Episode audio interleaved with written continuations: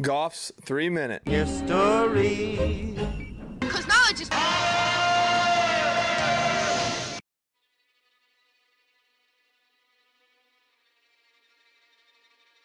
Every year I try to do a Halloween episode with a creepier tone. This year, I happened onto this next idea by a suggestion from a student, so I hope you enjoy. It's no secret that the Central Intelligence Agency thinks outside the box. Tasked with gathering information and using it to defend the United States from foreign threats, this responsibility has led the CIA to covert operations across the globe since its conception in 1947. In going into different countries and cultures, sometimes the CIA uses tactics that hit differently with local populations. Tactics that take local legends and lures, residential boogeymen into account. One such strategy we will shine a light on here is deep in the Pacific, in the Philippine Islands, that stopped a guerrilla army in its tracks and left them terrified in the night. The legend of the Aswang. To explain the Aswang, I have the privilege of working with a Filipino native, May Stevens, who grew up with this legend. I asked her to better explain it to us here. Okay. well, aswang, okay, not well. Of course, when you say it, it's like aswang or whatever, but it's aswang, and it's a um, like a general term for um, different uh, shape uh, shifting evil uh, creatures or monsters in uh, Filipino uh, myth and beliefs. Okay, like vampires, werewolf, witch, ghouls. Okay, now I remember when I was growing up or when I was a kid, one very common example of aswang is manananggal. And the word manananggal, it's it actually comes from the word tanggal in Filipino, which means you know like separate or like detach or what do you call it? Uh, remove. So it means manananggal or manananggals are well usually the, they were we were told that they're like women they can be really pretty or really you know like ugly so manananggal means you know their ability to detach because yeah they have the ability to really detach you know from the um, upper torso or body from you know lower abdomen Yeah. okay but when uh, when that happens though when you know they uh, split into two parts it means the upper upper body became like you know like winged and with you know fangs like you know vampires okay? And then that happens during nighttime because daytime they seem to be like a normal you know human being like a normal lady you know pretty lady. So during nighttime especially full moon that's when they you know detach you know like what I told you, from the upper torso or body to their uh, from their lower abdomen, and then they will start, you know, flying around, hovering uh, over Filipinos, you know, like uh, houses. No, the house in the Philippines, especially in this area, is really simple. You know, you know, like a hay roof.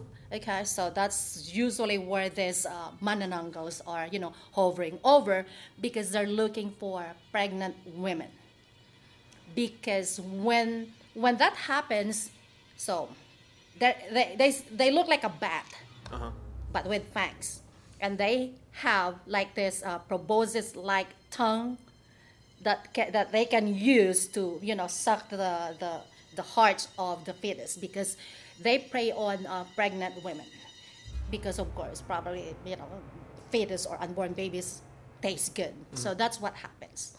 So one thing that you know i remember okay i'm kind of like my face kind of like red right now they said that when they separate themselves or their bodies they need to make it sure that the upper um, part is secured. Because if they're still like not you know not if they're still separate or they're still they're they're, they're not combined you know like during like let's say dawn or you know when, before the sun rises then they are done. They're destroyed. So people they said that for them to kill manananggal they need to locate for the you know the up, uh, the lower part and they will sprinkle it with uh, salt ash and garlic because the the the wing part cannot reattach itself. Yeah, so that's you know that's how you know the the story was. So like what I said, they seem to be you know like a normal human being, but there's one thing though, like for example, if I for example you don't know if you're talking to a manananggal, look at your you know like at their eyes, and your reflection should be like upside down. That's what they said. Yeah so yeah that's how you distinguish like a you know normal you know lady from a manananggal and that's the uh, and yeah that's the only thing that could kill them.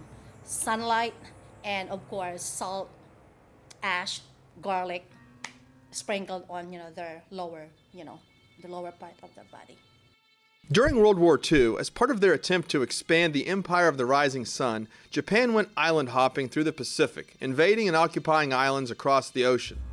They embedded deep into the Philippines. Enter the Hukbalahap, meaning the People's Army against Japan. The Huk rebels raised a substantial army to combat Japanese occupation. Even while having deep communist ideology, the enemy of my enemy is my friend, and so when the US showed up to fight the Japanese, they welcomed the help of the Huk rebels in pushing them out. Following World War II, as America is known to do, we placed a pro US leader in power that would both serve the Filipino people and also our best interest.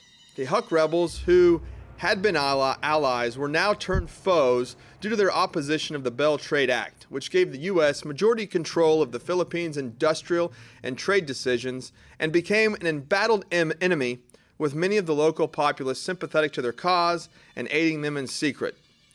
The rebels became more of a problem with both the Filipino and U.S. governments, and over the following years, the leadership was ineffective in dissuading or defeating the Huk rebels and pairing the rebels' pro communist ideology with the U.S.'s Truman doctrine of containing and stopping the spread of communism in steps the CIA. In 1950, the CIA turned to Lieutenant Colonel Edward Lansdale to bring his brand of psychological warfare to the islands in an attempt to stop the Huks on their own turf.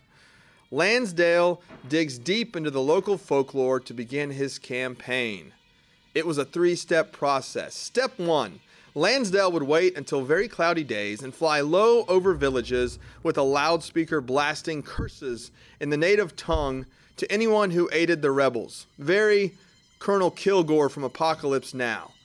While surprisingly simple, it was also surprisingly effective, scaring natives into stopping aid to Huk rebels and forcing the rebels to relocate from their strongholds. Step 2 was dubbed the Eyes of God which involved Lansdale's team identifying Huk sympathizers in local villages, and then during the night, artists would come and paint mysterious eyes on the walls of buildings across from the front doors of these local homes. In the morning, they would awake to find these eyes of God staring at them. Again, surprisingly simple, surprisingly effective. These tactics again drove the Huks from local strongholds and dried up their support. And step three, we finally get to our title's namesake, the Aswang. As May detailed above, the Aswang was a local legend that even years later still gave her cold chills when we talked about it.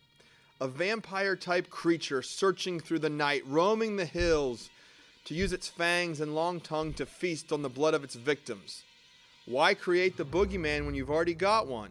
Lansdale's men would pick out an isolated fighter, kidnap him, po- poke two deep holes in his neck, and hang him from his feet until he was drained of blood, and then they would dump the body, exsanguinated from blood, where the Huks could find him. Rebels in the area of the victims would quickly pack up and leave the area. As Lansdale kept the rebels on the move, they lost their network of support and eventually, coupled with intensive manhunts from the Filipino army, the rebels eventually surrendered in 1954 and received full pardons. So while the CIA's covert operations in the region turned the Philippines into a key supporter of the U.S. fight against communism, the question of our tactics abroad in the matter are a bit more ambiguous. Does the end justify the means? Did containment work? And when you hear something go bump in the night, be careful. While it could just be an international covert operations agency securing their nation's power, it also could be the Aswang. Class dismissed. This podcast, written, produced, and narrated by Isaac Goff in wild, wonderful Wirt County, West Virginia. Now we know. And knowing is half the battle.